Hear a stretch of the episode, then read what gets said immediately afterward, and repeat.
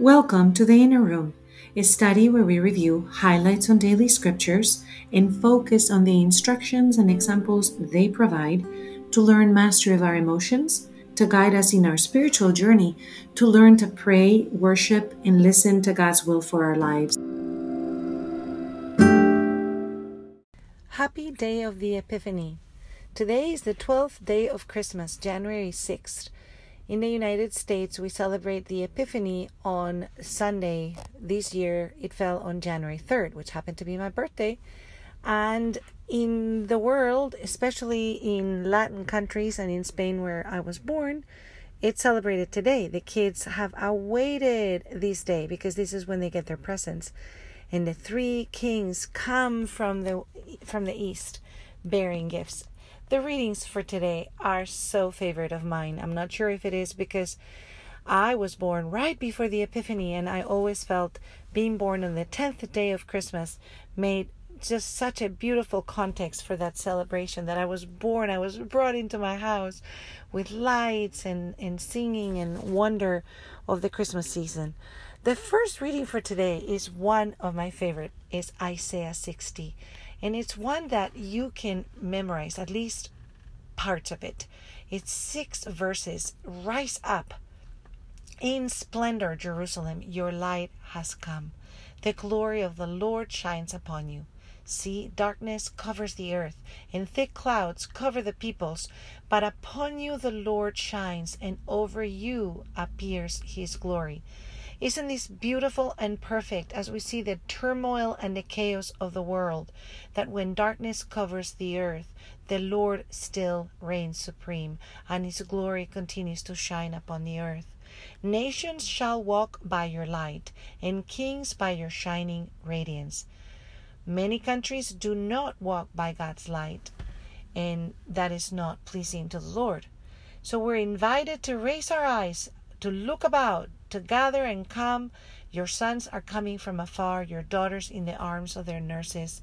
You shall be radiant at what you see. Your heart shall throb and overflow. For the riches of the sea shall be emptied before you, the wealth of the nation shall be brought to you. Isaiah the prophet was such a beautiful soul.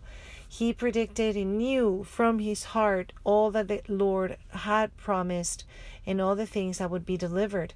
And hundreds of years before Jesus is born, he is predicting that the Magi would arrive in front of the little manger of Bethlehem bearing gifts. And can you imagine what that must have been like for Our Lady and Joseph? Looking at these strangers coming from afar, speaking a, dif- a different language, and bringing gifts. The dromedaries, can you imagine in those streets where they were?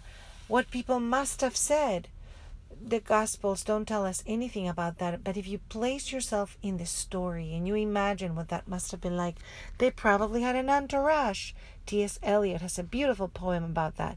And you can imagine what the uproar would have been. These three men came from far away bearing gold, frankincense, and myrrh. And those are the three things that represent so much about who Jesus is and who we become by the inheritance of Jesus dwelling on earth. The gold represents the kingship of Jesus, and by adoption, you and I belong to a royal family. We are kings and queens.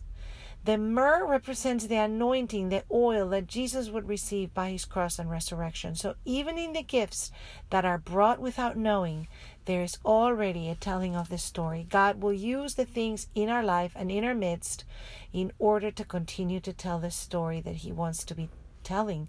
And He's doing that for you and me today. Let's pay attention. And for you and me, we are also meant to be prophets like Jesus and tell the truth. And we have an anointing of the Holy Spirit that we receive in our baptism and our confirmation. And then finally, he receives frankincense, which is this beautiful ascension of smoke that we feel in our churches often, right? The incense. And these represents God's Jesus' divinity. He's God godly uh, nature. He has the nature that is divine and a nature that is human.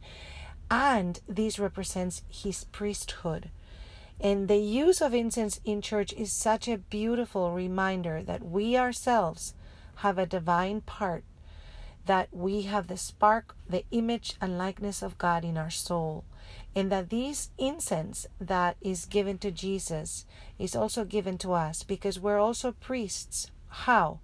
We intercede for each other. We bring gifts of God to each other. We do good works for each other.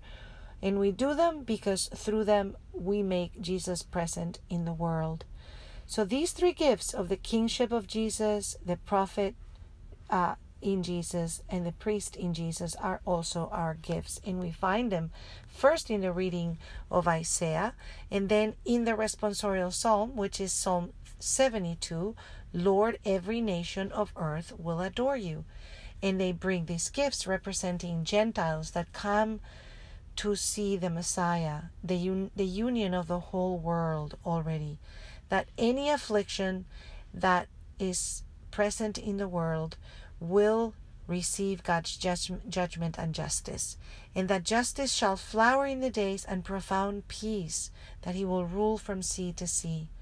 Let's allow God to rule in our hearts, in our marriages, in our homes, in our work, that his peace beyond all understanding may be ours, because these kings are bringing gifts to the little kids today that woke up early in the morning. Last night they let their shoes out and they left cookies and milk as well. And we are asking the Lord to give us the gifts that we need. In the reading from Ephesians 3, we are reminded that we have, by the stewardship of God's grace, been given this mystery and this revelation that now we are part of the holy apostles and prophets by the Spirit, and that as Gentiles, in an undeserving way, we become part of the same body and we are meant to take on these times that have been entrusted to us and continue to tell the story of salvation.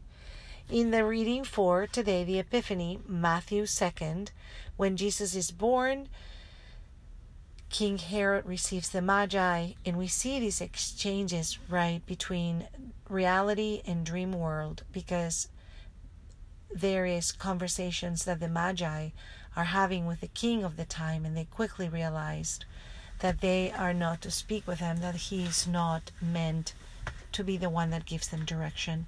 So let us pay close attention to that in our own lives. Let us be as attuned as these astrologers are. They're looking at the stars, looking at the creation of the Lord, and knowing the signs, miracles, and wonders that are available for them to see. Let us ask God that we may follow the star, that we may receive these gifts, that we may be witnesses to others that Jesus was born in Bethlehem. So let us go to the throne. Father Almighty, on this twelfth day of Christmas, where we lay before the manger all that we are and all that we have, we ask that we may be renewed by your grace that we may receive the Holy Spirit with the gifts and the fruits that are meant to come our way, so that we can fight the battles of our moment, so that we can be truthful prophets of your word, so that we can intercede like priests, like Jesus invites us to be his hands and his feet in the world. May we bring peace, Father. We ask that you intercede for us and intervene in the nation in the United States where there's strife right now in the capital, Father, that you protect all of the law enforcement and military personnel, that you allow those people that are disenchanted and disenfranchised and disgruntled to be peaceful, Father, and to move in the direction that you would have them go for peace and democracy to reign, Father, that we may have a peaceful transition of power, Father, and that we may be people that follow your laws, that we may place ourselves under your command, Father. And we ask these things in the name of Jesus. Amen.